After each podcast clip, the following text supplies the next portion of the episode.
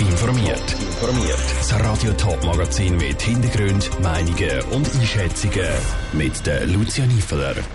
Wie es nach dem Bundesgerichtsurteil mit der Planung vom Innovationspark Dübendorf weitergeht und wieso die Stadt Winterthur im Totental ein grosses Biodiversitätsgebiet erschaffen wird, das sind zwei von den Themen im Top informiert.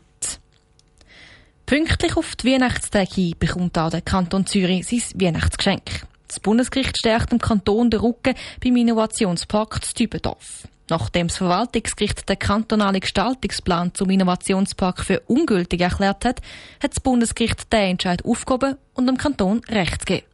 Was heißt das jetzt für die weitere Planung? Nora Züst hat es beim Kanton und der Standortgemeinde nachgefragt. Der Kanton hat mit der Bestätigung vom kantonalen Gestaltungsplan Freibahn bei der Planung vom Innovationspakt Dübendorf. Dass das Bundesgericht anders entscheidet hat als Verwaltungsgericht, hätte die Volkswirtschaftsdirektorin Carmen Walker-Späh nicht erwartet. Es ist eine grosse Überraschung, aber es ist natürlich nur eine größere Freude, dass das Bundesgericht gesagt hat, dass der Gestaltungsplan in Ordnung ist und gleichzeitig entschieden hat, dass der Innovationspark im nationalen Interesse liegt. Und das gibt uns natürlich jetzt Rückenwind. Das Zürcher Verwaltungsgericht hat seinen Entscheid damit begründet, dass ein Gestaltungsplan Plan das falsche Instrument für so ein grosses Projekt sei. Das Bundesgericht hat jetzt aber gesagt, dass ein Gestaltungsplan gerade für überkommunale Projekte sinnvoll sein könnte. Sie hätten trotzdem schon Alternativen geplant, erzählt der Zürcher Baudirektor Martin Neukomm. Nämlich indem man über die Gemeinden geht. Das ist auch eine Option, aber es ist viel länger. Das hätte jetzt etwa drei bis vier Jahre gedauert, bis das so weit gewesen wäre, dass man hätte können anfangen zu bauen. Und durch das, dass jetzt der Gestaltungsplan in Kraft tritt, eigentlich ab sofort können wir einen Haufen Zeit sparen. Der Kanton will jetzt aber die Gemeinden besser mit einbeziehen, als das im Gestaltungsplan der Fall war. Das unter anderem mit dem Synthesebericht, wo die drei Standortgemeinden mit unterschrieben haben. Der Volkensschwiller Gemeindepräsident Jean-Philippe Pinto ist darum ebenfalls froh über das Bundesgerichtsurteil. Wir sind an sich sehr zuversichtlich, alle drei Standortgemeinden. Wir sind aber auch sehr bewusst, dass das erst ein Schritt ist von vielen. Der Prozess ist lang sind verschiedene Herausforderungen noch zu meistern, aber es ist einmal ein klares Zeichen. Das Bundesgericht gibt dem Kanton Zürich Recht und ich glaube, das ist auch ein starkes Zeichen für die drei Standortgemeinden. Der Synthesebericht ist die Grundlage der Weiterentwicklung vom Areal. Aktuell befasst sich eine Spezialkommission vom Kantonsrat damit. Ein Beitrag von der Nora Züst. Der Kanton Zürich wird zusätzlich zum Synthesebericht bis im nächsten Frühling drei Anträge ausschaffen und dem Kantonsrat vorlegen. Dabei geht es um einen Planungskredit, die Revision vom Richtplan und ums Planungsrecht. Mehr Informationen zu den Plänen für den Innovationspark Dübendorf gibt es auf toponline.ch. Ein schöner Spaziergang nach einem stressigen Tag im Büro kann Wunder wirken. Für das braucht es aber auch eine geeignete Umgebung, wenn möglich in der Natur. Zur Wintertour kann man das ab nächstes Jahr im Totenteil in Zwölflingen machen. Dort entsteht ein grosses Biodiversitätsgebiet mit über 50 Hektaren Fläche. Die Hintergründe zu dem Projekt im Beitrag von Saskia Scher. Nicht nur den Wintertourer und Wintertourerinnen gefällt es gut im Totentäli bei Wülflingen.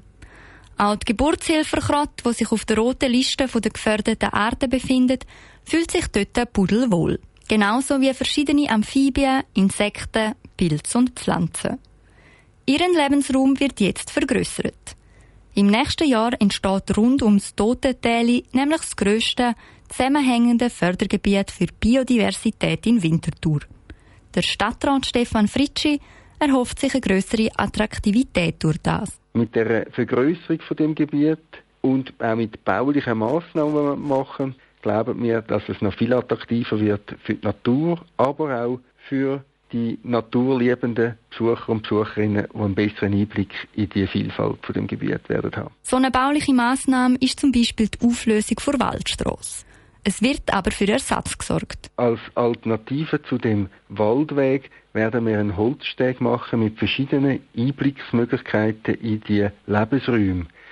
Das ist für uns ganz wichtig. Wir bringen so natürlich auch sehr unterhaltsame, interessante Wege an. Projektkosten belaufen sich auf gut 300.000 Franken. Ein grosser Teil davon wird von einem ehemaligen Wintertourer übernommen, erklärt der Stefan Fritschi. Wir haben die glücklichen Umstände, dass wir einen Donator hatten, der in seinem letzten Wunsch 300.000 Franken der Stadt Winterthur vermacht hat, um ein zusammenhängendes Naturschutzgebiet zu machen. Das ist der Paul Kasper Späni Schättli. Aus seinem Nachlass hat die Stadt 1996 einen Naturschutzfonds eingerichtet, mit dem das Projekt jetzt finanziert wird. Zusätzlich gibt es auch noch Unterstützung von Bund und Kanton. Der Beitrag von der Saskia Scher. Das Naturwaldreservat im Gebiet wird in einem Pilotprojekt CO2 zertifiziert. Die Zertifikate können dann für freiwillige CO2-Kompensationen gekauft werden und haben aktuell einen Wert von rund 350.000 Franken. Weihnachtlich geht es in der Stadt Zürich nicht nur an den Weihnachtsmärkten zu und her, sondern auch im Landesmuseum Zürich. Dort stimmt im Moment eine Krippenausstellung auf Weihnachten ein, mit prachtvollen Figuren aus der ganzen Schweiz und mit historischen Adventskalender. Diane Köhn hat sich auf einen Rundgang durch die Ausstellung gemacht. Im Landesmuseum Zürich angekommen, ist die weihnachtliche Stimmung schon spürbar. Auf dem Weg Richtung Neubau vom Landesmuseum ist von weitem schon ein Winterland zu sehen, wo mit goldenen Hirschen und Tannenbäumen geschmückt ist. Dort befindet sich auch die Krippenausstellung. Tanja Pitonti, Verantwortliche für Bildung und Vermittlung im Landesmuseum, gibt einen ersten Überblick über die Ausstellung. Es hat Krippen aus Holz, die geschnitzt sind. Es hat Krippen, die aus Ton brennt sind. Es hat Krippen, wo frühere Frauenklöster hergestellt worden sind aus Wachs. Und man hat einen Raum, wo sehr eine weihnachtliche Stimmung verbreitet. Beim Durchgang durch die Ausstellung stechen als erstes die Kirchenfiguren aus dem St. Anna-Kloster in Luzern ins Auge. Als nächstes geht die Krippenreise dann auf Einsiedeln. Dort geht Geschichte ins 19. Jahrhundert zurück erzählt Tanja Pitonti. Das sind die sogenannten Kleinplastiker, die diese Figuren machen. Da tut man die Figurengruppen und auch Einzelfiguren aus Ton herstellen und brennen. Und teilweise sind die unbemalt und kunstvoll bemalt. Beim Weiterlaufen fallen auch die vielen Adventskalender auf. Sie erzählen die Geschichte der Entstehung des Kalender und wie sie früher ausgesehen haben. Weiter geht es dann in Kanton Tessin. Aus dem Kanton sind zwei Krippen ausgestellt. Die Krippe hat 17 Figuren verbaut. Und das Ambiente ist orientalisch. Es hat in der Mitte einen grossen Elefant.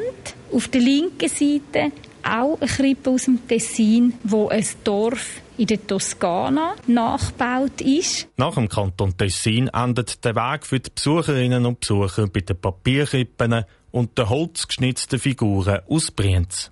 Für begeisterte Bastler gibt es noch die Möglichkeit, eine eigene Krippe zu gestalten, bevor es dann wieder Richtung Ausgang vom Museum geht. Der Beitrag von Janik Höhn. Die Krippenausstellung im Landesmuseum Zürich gibt es noch bis am 9. Januar zu sehen.